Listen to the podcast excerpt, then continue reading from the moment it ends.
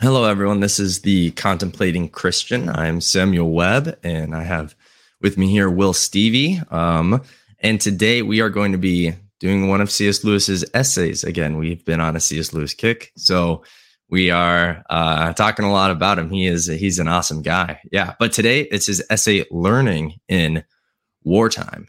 All right, and we're just gonna start right away by reading the first sentence of his essay and and talking about that. He starts off this topic of learning in wartime by saying a university is a society for the pursuit of learning.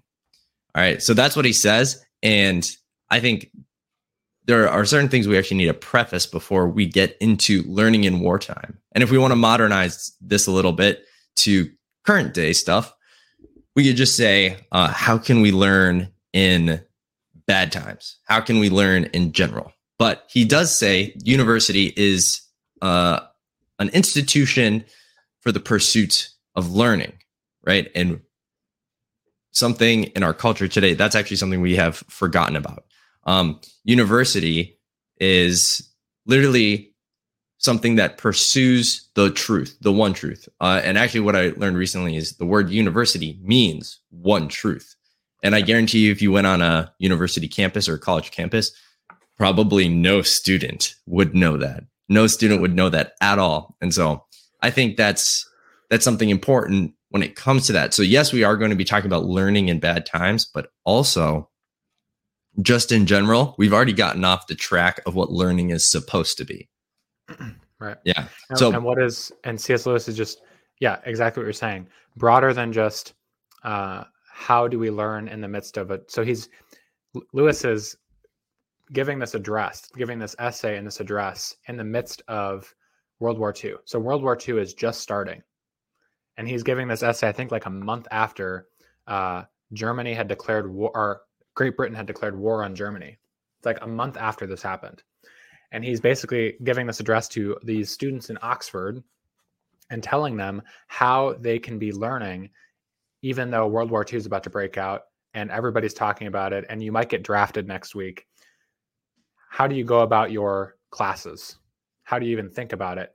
And so he's basically saying, like you're saying, um, it's raising education and learning in the pursuit of the good, the true, and the beautiful to its proper place of we should be doing these things for their own sake because of how good they are um, not simply because we have to go get a good job or something like that there's a higher purpose to learning yeah there is and so um, that's that's just what we wanted to start with right mm-hmm. there. So we we can say that during anything. So like um, how can we learn or just like read silly books or you know study random things that may not pertain to anything? How can we go look at a painting when you know covid's happening? Or how can we uh, how can we study literature when uh, a bunch of babies are are being aborted? Or how can we um uh, or how can we again like analyze some piece of art or work or maybe even like uh, song or something like that when there are just like a bunch of homeless people or uh, yeah. diseases all all going about in third world countries. Like how how can we just sit down and like study a book during all this crap, right? right. That's yeah, uh, that's what it's saying. All right, it's a great question. So then going into what he talks about with heaven and hell, right? Yeah. So um from there he goes straight into escalating it. So obviously he establishes this idea that we have to follow Jesus's teachings as Christians. And whether we like it or not, he teaches about heaven and hell. And uh, in in his time, he actually noted in in this essay that a lot of preachers were shying away from that topic because everything that was going on. But actually, C.S. Lewis dives into that topic and goes headfirst into it, and he es- escalates it by saying, "Okay, uh, if you want to say that how can we learn during wartime? wartime? I'm just going to say, how can we do any of this stuff if all of us have always either been on the brink of heaven or hell? Right. right. So the, the big point here is the human being or human beings in general have they've always been under some sort of horrible thing. That's right. that's the big point he's getting at. Right. Hmm. Right. So we're always under this huge existential existential stress of the afterlife and our death that we ignore and intentionally distract ourselves from in all of our day-to-day tasks that we do and we pretend that we're not going to die and we pretend that we aren't uh, plummeting towards life with christ forever or life without christ forever and he says that war we all we all of a sudden go oh my Mm. gosh how can we do anything when war's happening when in reality in the christian life we, we should be thinking that all the more of how can we be living our lives when we are on the precipice of heaven or hell and it's just a brilliant thing of uh, putting all of putting war in perspective uh, putting Yeah. death in perspective Yeah. brilliant. It does it does put everything into perspective. And it's it is this idea of if we were waiting for a secure time right just the perfect moment it would never Yeah. come and we would never begin anything right? W- nothing would get accomplished when it comes to culture. And Mhm. he gives the analogy of insects. He he actually says insects chose security over all this stuff we do um, one one resounding theme is that men and women are different. We are made in the image of God. That is actually something I think our our culture has really forgot. But he says we're different, right? And he goes on to make a bunch of different points about how we're different. But he would say stuff like, "Yeah, when we're fighting wars, um, people make jokes on the front lines while fighting, right? Um, which is a, a wild idea. So like his his big thing is life has never been normal. All right, we should just do the stuff that we are meant by nature to do Mhm. because if we're if we're just going to say oh it's wartime or something like that, we're just constantly making excuses to not do any of this stuff. Right. Yeah. So in a sense, Lewis is saying we're always in wartime, and there isn't Hmm. a there there is less unique about wartime than we think, or than the people in his time during World War II would have thought. And yeah, just to read the section you mentioned, uh, talking about how humans are different than insects or animals, how we're rational animals, and what makes us different. He says they, talking about us, men and women, they propound mathematical theorems in beleaguered cities. They conduct metaphysical arguments in condemned cells. They make jokes on scaffolds. They discuss the last new poem while advancing to the walls of Quebec, and they comb their hair at Thermopylae. This is not a panache, it is our nature. Yeah. So it's just that we are rational animals. So we both have an animal instinct and an animal part of us where we fight and we seek preservation of our race and all these different things. At the same time, we're rational, and there are things about us that mark us and make us way different than um, the insects or the animals. Yeah, and when it when it comes to escalating this to the idea of heaven and hell, there are going to be the people then that say, "Oh, how can you think of nothing else besides saving souls then?" Because obviously Jesus did give us the great commission. He did say, "Go out and make disciples of all nations," and we should be concerned with people's souls. But the big question here is if we are going to say something like that, whether it be wartime or heaven and hell, and we we say, how can you think of anything other than this, or how can you think of anything other than this? Is that really realistic? That's Mm. that's his point. As in, can every okay? So if we're gonna say that, how how can you think of anything other than saving souls? Can every activity really be sacred? Right? Can every single thing I possibly do on this earth be sacred and religious? Right? Um, I think it's kind of an C.S. Lewis is pointing out that it's kind of an impossibility. If I if I'm just going to say that we can't do anything else but this, um, that's actually impossible. And in fact, if you go to the front lines of a battle, you're going to find people uh, writing letters about life, sleeping, eating, talking, making jokes, um, and they're going to be doing a lot of the same stuff most of our life is just kind of like what we say is normal activities uh and that that's his big point like no matter what situation we are in that stuff isn't going to change right Right. And he says this later too. He says that how all of our duties are actually religious duties. So it's it's kind of taking it from the other direction of everything we do can't be sacred. It's kind of saying Mm. same the same thing in reverse of every duty is actually a religious duty, and uh, we shouldn't make these huge separations between the two of them. But our obligation to perform every every duty is therefore absolute because every duty we have is a religious uh, duty. Mhm. And so there is a um, yeah, there isn't this huge separation of uh, the spiritual things we do and then the normal things we do. Mhm. We should Yeah. have this vision of our lives where everything we're actually doing is spiritual and connected to God in some way. Washing Yeah. the dishes, helping our kids out, whatever it is. Yeah. And for for Christians, or well, at least Lewis thinks this for Christians, after conversion, a lot of our life actually stays the same.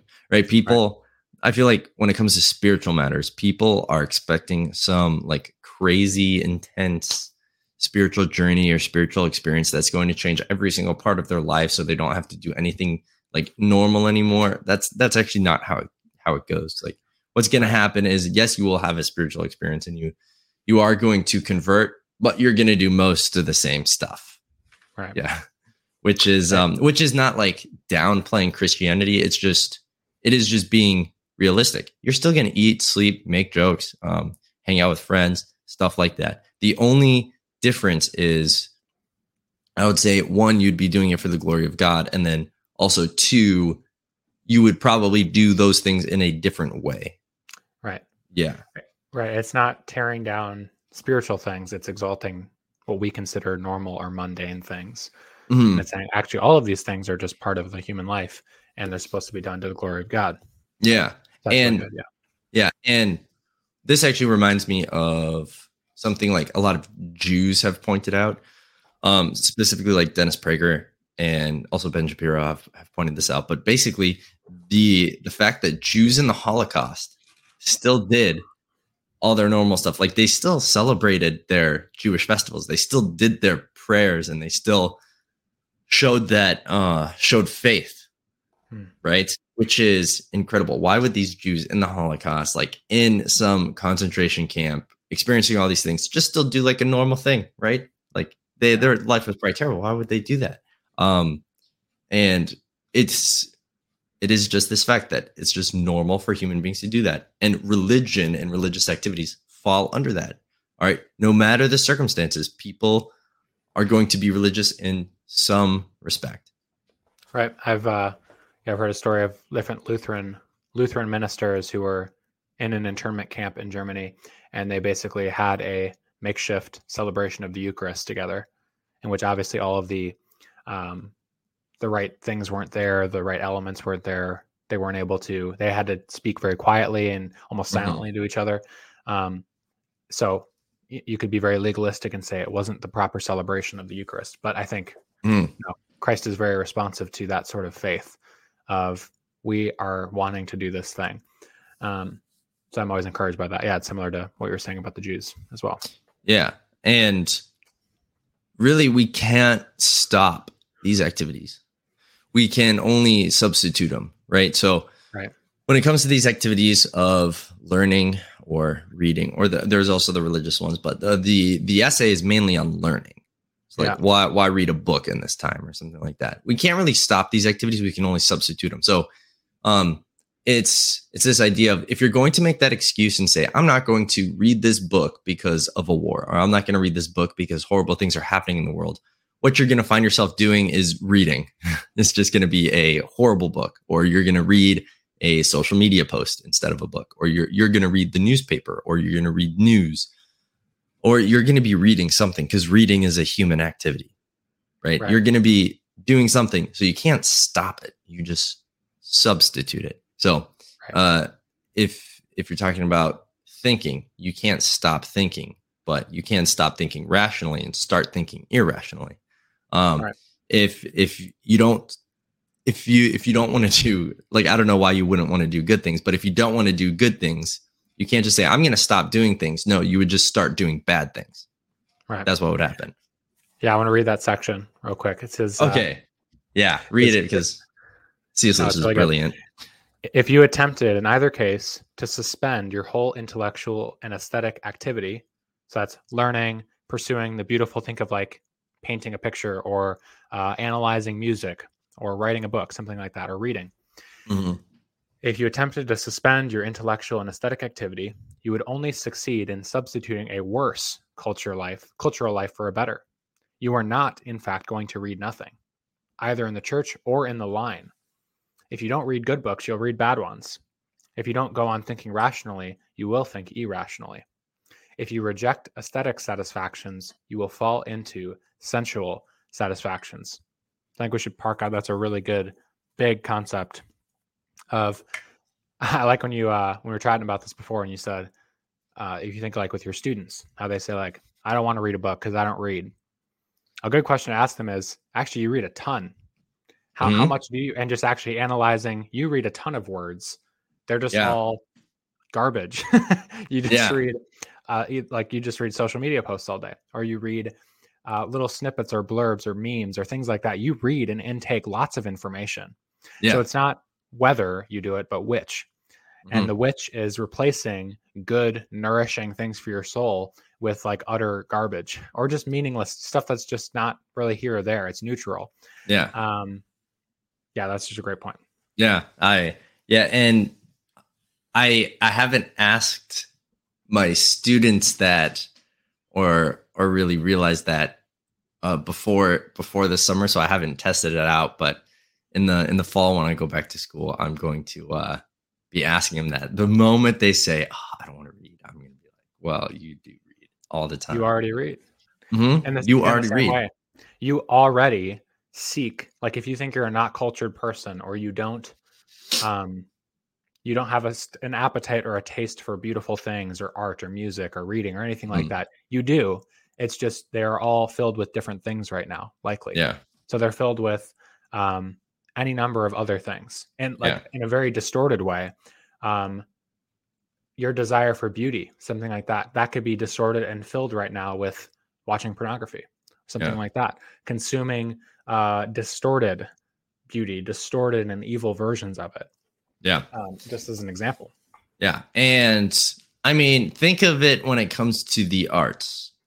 Uh, do you think of how miserable life would be without it? Like, let's not even talk about books and art and stuff like that. Let's just talk about music. Let's Yeah. say, let's say you are going to use the excuse of, oh, things are bad. So how can we do this stuff? Okay. Yeah. Don't listen to any song until this bad thing is over like you're gonna find your life pretty miserable because music we like human beings are musical creatures we love music and if and if you're really gonna make that claim live up to it stop listening to all music for like the rest of a war and see how your life is no i, I guarantee you uh, actually if you look at it wars have produced some of the best songs and best poems and best Mm. narratives of all time like Yeah. if, we, if we think about it a lot of what's taught in school uh like all quiet on the western front um any there there are a couple holocaust books so night or the diary of anne frank. Kids read those all right uh and we teach those. Or uh there there are so, some some poems and songs from war times or establishing countries. So when our country was established obviously there was the revolutionary war and stuff. There are songs and anthems produced from that war right, Right. and so if if we're gonna say that we we shouldn't do the arts because it's wartime. I would say war accelerates or produces a climate in which the arts are actually produced at a, a greater degree um in certain respects. Totally. Yeah. yeah it's a place where arts flourish. Um yeah and so he says if you reject aesthetic satisfactions you will fall into sensual satisfaction so lewis is basically saying human nature has a natural appetite and a desire for aesthetic things and Mhm. so if you aren't filling your life actively with good and beautiful things like wonderful music wonderful art wonderful movies wonderful books um, enriching experiences with Christian fellowship, things like that, Mhm. that will be filled in by something else that is worse. yeah And so you aren't deciding to be a not artsy person or a not uh, somebody that doesn't learn. You Mhm. will be learning, just you'll be learning terrible things. yeah Is basically Lewis's point.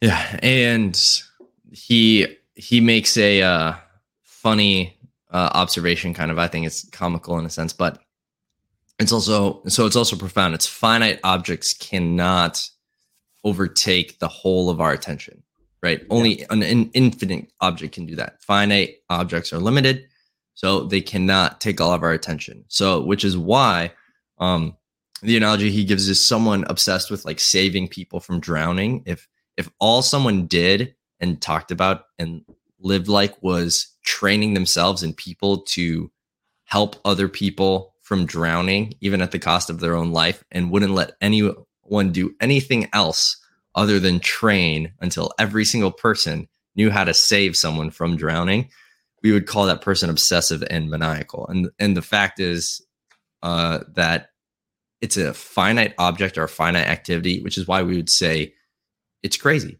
But when we're talking about God or infinite objects like love or something like that, we can live for that stuff. We can live for that stuff because it's infinite. And we wouldn't then call someone crazy or maniacal or obsessive or something like that. Right. No one's going to be like, oh, you're crazy because you're living for love or something like that. Right. You you are not yes, it is not overly obsessive to devote your life to truth. Yeah. Because God is the truth. And so when we say things like that, we are actually mapping onto God and who he is. So that's why it's uh, classically conceived God and the transcendentals are synonymous terms. There, so God is the true, the good, and the beautiful. And so, in that conception of who God is, uh, devoting your life to the pursuit of truth or devoting your life to the good, uh, the moral utmost, the moral highest, the, the good, or the beautiful, those yeah. are seeking God in a real way. Mm-hmm. And, but like you said, a finite good, devoting your life to a finite good, like devoting your entire life to marriage, in one sense, is disordered. Um, so you can devote your life to God through marriage uh, in, a, in a real way. But if yeah. you are overly obsessive or idolizing one thing that's finite that will end, then you are, uh, it's disordered. Yeah. So you aren't replacing anything when you become like spiritual or religious. So when when you're talking about these uh, greater things, right? You aren't going to replace your normal activities. Uh, he he writes something to the extent of the supernatural employs and does not replace the natural activity. So there's no conflict right there. If I'm going to be religious, I can still do normal things. And he actually like quotes the uh, Bible verse, whatever you eat or drink or whatsoever you do, do unto the glory of God. Mm-hmm. All right. So it's um, these normal activities we do, it can be for the glory of God, right? We don't have to stop them right. because more important things are happening or something like that. Right and so i love uh, john john piper has an article called drinking orange juice to the glory of god which is which is great uh, kind of on that first corinthians 1031 yeah. And uh, also aw tozer his pursuit of god has this whole chapter about uh, bridging the divide between the sacred and the secular in your life. And so seeing your normal everyday mundane tasks in relation to god and glorifying him in those things by doing them as well as you can. So, whatever your job is, for example, um, let's say you're a bricklayer or whatever, doing your job well and excellently is glorifying God. Uh, and to not let spiritual activities, quote unquote, um, overshadow your regular, uh, more frequent activities. Um, yeah. So, that's another really big point that C.S. Lewis makes. Yeah. And we can pursue things for their own sake and move towards God at the same time. Right. So I can I can seek truth or do art just for the sake of truth and art and move towards God and have it glorify God all at the same right. time. Right. So me doing those things is perfectly fine. And he actually C.S. Lewis brings up uh, our desire and the teleological argument to help to prove this. So mm-hmm. we actually have a desire for these things. So really, uh, the desire isn't bad the what the only time it would become bad is if I was pursuing um, knowledge for the sake of knowledge and for God, but then I start loving my knowledge more than God, right? right? And me saying like, "Oh, hey, I have discovered so much and I've written so much and I just know this stuff and I love knowing this stuff." And that's the reason I do it because I just want to um, know more things, not because I want to pursue truth or because I want to glorify God, but Right. because it's all it's all for my knowledge and if like I don't know, it gives me dominance over people when I feel smarter than them or something like that. That would Right. be bad. right when we replace the knowledge itself in the place of the knower or in the place of the um the one the source of the knowledge or the source of the beauty or the source of the goodness then we are idolizing it and Mhm. ultimately we'll be dissatisfied through that Yeah. Yeah. And one of my favorite quotes from from like this essay is uh has to do with plucking. So if it gets to that point, um he he actually says that a time for uh plucking uh, has arrived. I, I think. So there's a time for plucking and a time for utilizing. So um I think the big point is when it comes to learning in bad times or learning in wartime or doing any normal activities during bad times, um, we should utilize them.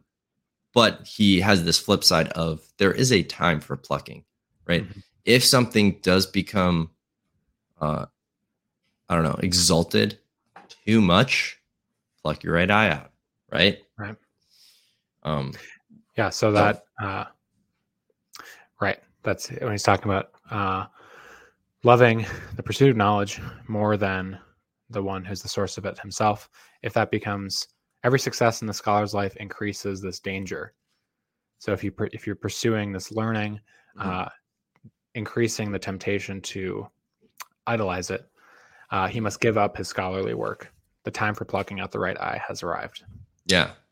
And and let's say this stuff just didn't uh didn't kind of exist. Let's let's say we didn't have these desires and they didn't exist. And so we don't have the reason of saying, "Oh, we have these desires so we can pursue them."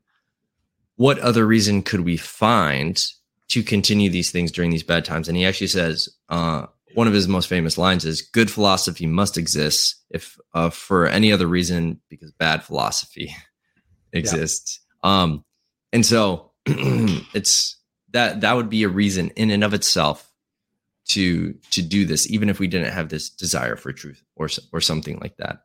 Um Right. and it's actually good for us because he actually writes this so let me read it. The scholar has lived in many times and is therefore in some degree immune from the great uh, cataract of nonsense that pours from his own age. Um so uh I, I I think I skipped a couple words there, but that's uh that's the main gist of it. Like if we do uh read this stuff and learn about this stuff and have these have these arts in in a sense we'll be immune or be able to battle some of the bad stuff that's going around, some bad ideas that are going around during these bad times. Because the last thing we want is a horrible time filled with horrible ideas, right? Right. We we would rather it be a bad time filled with good ideas, right? And us talking about good things as opposed to bad things. Yeah. Right. Yeah, and he uh, in that whole paragraph too, he has this um, this emphasis on what I think he he doesn't say these exact words in the paragraph, but this idea of chronological snobbery. Mhm. So this idea of uh, it's important to learn and especially to glean from the past and to study history and to learn uh, from the great truths of the past. Um, if for no other reason, to not be blindsided and to be uh, narrowed in by the current age that you're living in. Mhm. And so that's what he's saying when the, the scholar who has lived in many times, or the, the person who has, by reading broadly and by learning a lot and by studying history, that person has set himself up well to not be blinded by uh, the current age. Mhm. Because we're prone to do that if we don't know how history has repeated itself before. Yeah. And And so he has this the stress of uh, don't have chronological snobbery. yeah. Don't don't say ah that's old books. I'm not going to read that. and we kind of want to uh we kind of want to always do like super grand important things but we do have to realize uh, that a lot of vocations and careers have stupid tasks right so like okay let's use wartime as the first example let's say in wartime you're a soldier you go out and do a soldier even if you're going to do this amazing patriotic thing defending your country stopping evil in world war ii uh, what you're going to find is that if you're a private in the military, you're probably going to get tasked with like cleaning the outhouses or something like that. Silly, yeah. disgusting task doesn't seem important, doesn't seem to help the war, but someone has to do it. Right. Right. And we don't want to do these because we are, I don't know, too good or, or something like that. So that can, that can be with anything. So, so as a teacher, uh, a lot of bad things are happening in the world. I don't want to do paperwork, but sometimes I have to. Right. Right. Um, and I mean, you you probably have some some dumb tasks that you have as as well. So. Yeah, yeah. I think uh, just recently when uh, we we're chatting with a a good friend of ours, and he said how uh, taking out the garbage is actually glorifying to God because it's actually Levitical. You're removing waste from the camp. so, like in Leviticus, you have these different, you know, ways of the Israelites keeping themselves clean and holy, and mm. that part of that is that they do certain tasks and certain bodily activities not in the holy place and they don't mm. have certain things in the holy place and so you can think of removing the garbage as removing waste from the camp and returning order to a place that's an exalted view of uh, garbage taking disposal. out the trash man uh, I'll, when i have kids I'll, I'll have to use that on them yeah yeah it's a glorifying thing to take out the trash yeah Oh Absolutely. my gosh. I wish I had that attitude when I was a kid. I had that was my chore. I had to do it so many times. I hated it. Right. Oh my gosh. Yeah. And then okay, let's continue with this uh with this Lewis essay because it's a really good essay. He actually moves on to enemies. Mm-hmm. The three enemies of um of our time kind of. Mm-hmm. And he says that it's uh excitement, uh fear and frustration. Those are the three, right? And then yeah, it's frust. It's so it's excitement, frustration, then fear. Yeah. Okay. There we go. Yeah, and each one poses a different threat and should be responded to in a different way. And I'm sure people struggle with different ones of these enemies, mm-hmm. right? Um, so for uh, for example, excitement is uh, is an enemy, and then a defense is to realize that excitement about new things is actually an old enemy all right. He says something to that degree like, hmm. this stuff isn't new, right? It's uh, the same old stuff we've always experienced. Um, and then to another degree, it's we always want distractions. Um, and we're always trying to make stuff up to distract ourselves from from this stuff. So we can. That's why excitement is an is an enemy because a lot of people might say, "Oh yeah, it's good to be excited. I'm excited to do this and this and this." But the problem is, is um, it can be utilized or manipulated to the yeah. enemy's plans. Right, and just the uh, just the context, he's talking about excitement about the war. So particularly, yeah. so it has broad application to us, of course, but he's talking about specifically these three enemies of excitement, frustration, and fear as the three enemies that boil up within us when we think about the war or when we're trying to learn in wartime, as the title of the yeah. essay says. And so this could apply to, yeah, COVID. This could apply to um, whatever national thing that's going on, mm-hmm. um, whatever bad tragedy. Our tendencies yeah. are to be overly excited about it, uh, like we just talked about. Yeah. And then frustration, then fear. Yeah. And so when it comes to excitement about the war or something right. like that, um, we, we would obviously get excited and kind of like stop these silly tasks or learning or want to stop it and wait for favorable conditions. And this is where his big point comes in of favorable conditions never come, right? Mm-hmm. If you're waiting for the perfect time for something, it will never arrive. So like uh that and that can be applied to so many things in life too, more than just wartime and learning. Like yeah. uh if you're waiting for favorable conditions for kids, never going to come. You don't know what you're going to get with kids. If you're waiting for favorable time to go on a missions trip. Never going to come, right? It's always yeah. going to make you uncomfortable in some respect, or uh, or traveling, or trying out a new career, or going to school. Like favorable conditions are never going to arrive, right? Because we always make some excuse, and um, I think, uh, yeah. So some buddies that were in in finance with us, we were talking to them, and they said, uh this idea of people talk about when what would be their limit to get them to quit? Like, how much money do you need to quit? Right. Uh, and people can just keep raising it and raising it. Like, let's let the conditions be favorable, and then let's say you you put your, let's say I want to save up a million dollars before I do anything.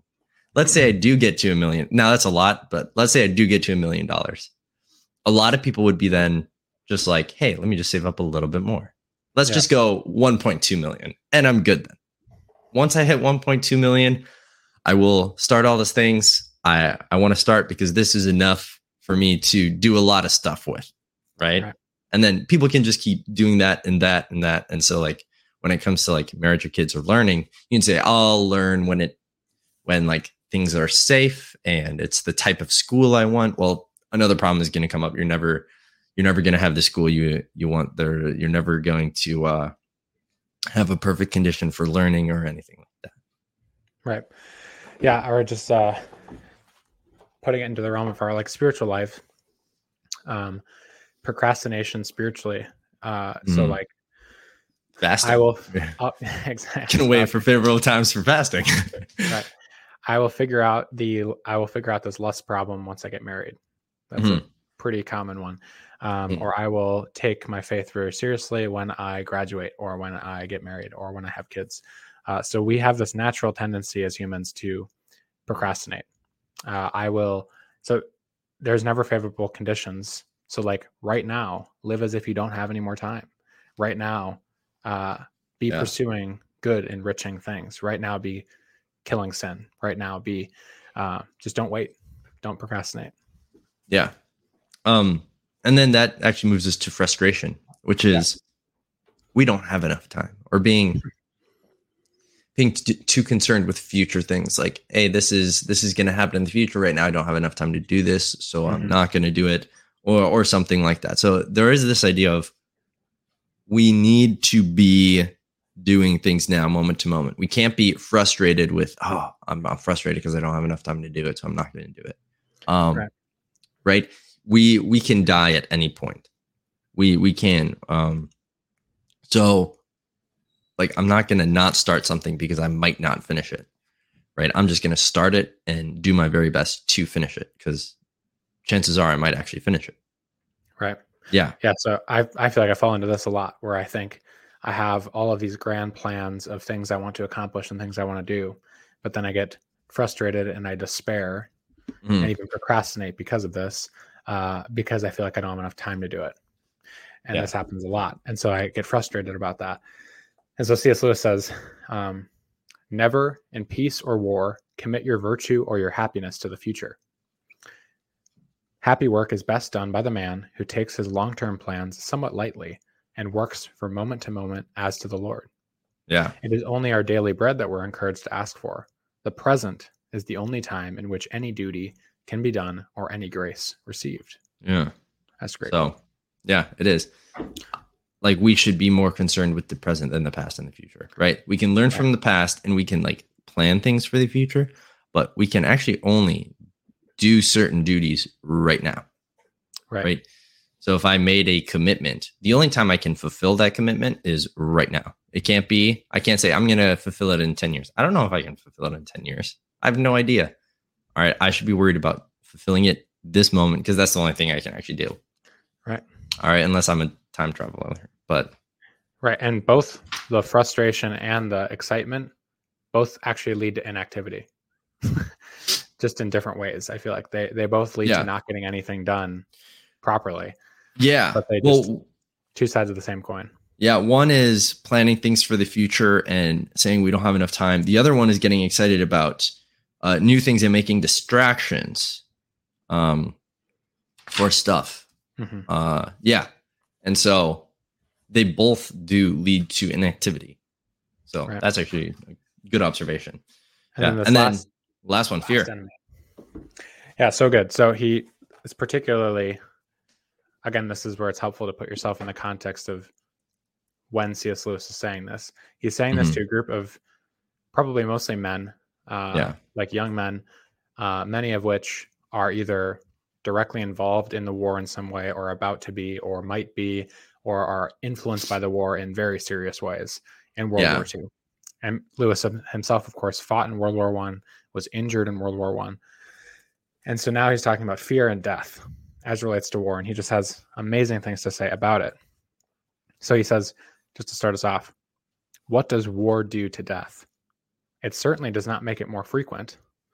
100% of us die, and the percentage cannot be increased. Yeah.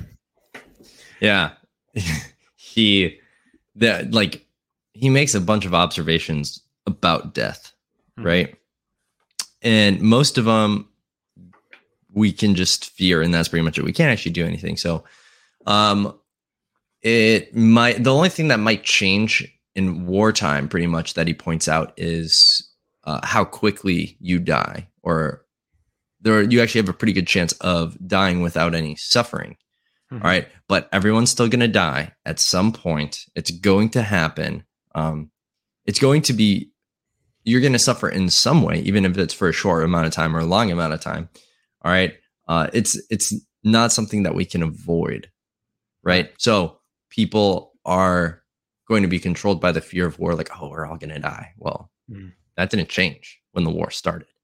Right and he says that uh, Christians shouldn't have a like a stoicism about death, uh, yeah. because Jesus in Gethsemane, of course, is agonizing over his yeah. impending death, and so it's not to just shut your brain off and shut your emotions off, but it's to drive away fear, and those yeah. are opposites. It's not either have no emotions or be fearful.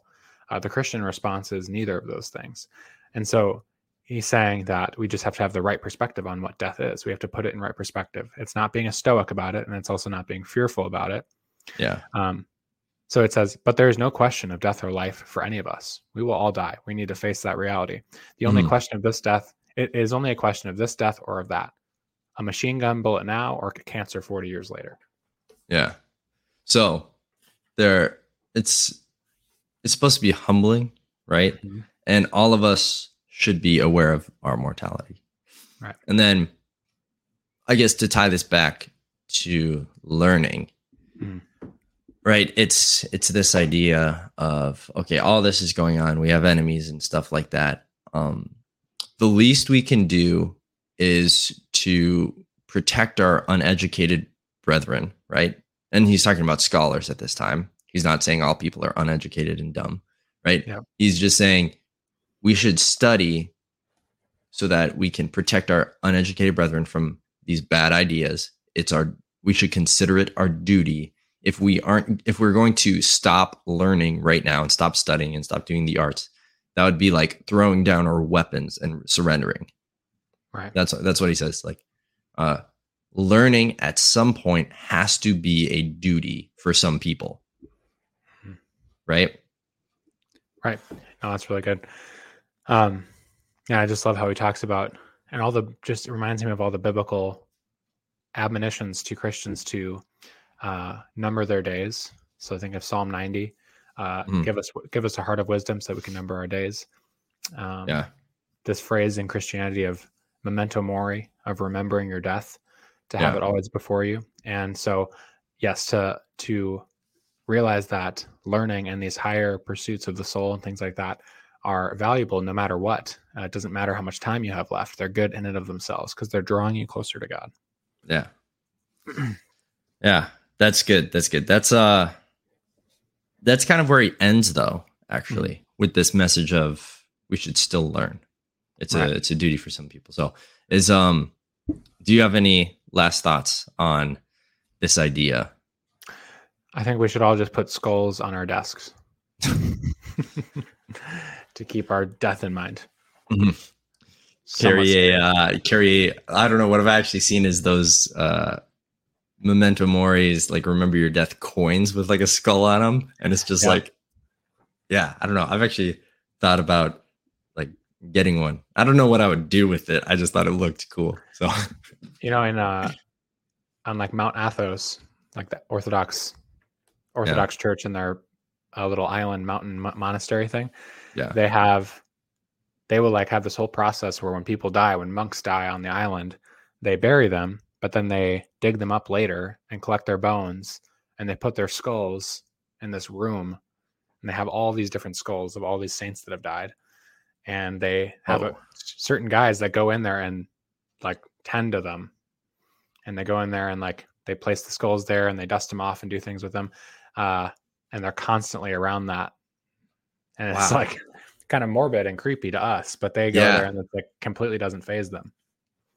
Yeah. Wow. That is actually that's wild. Think about like walking into a room of that, just like skulls on the wall, Mhm.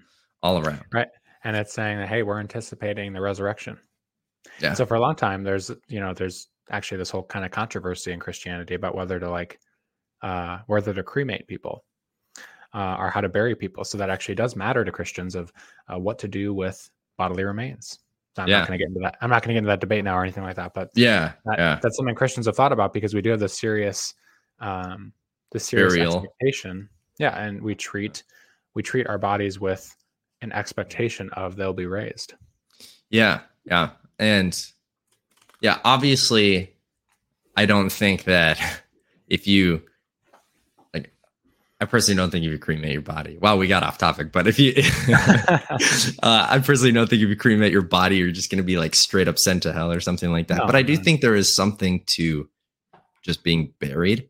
Um Mhm. for one to expect the resurrection, but also I believe burning bodies was a pagan practice. Hmm. Yeah. Um, in a lot of civilizations and with with Christians it was different.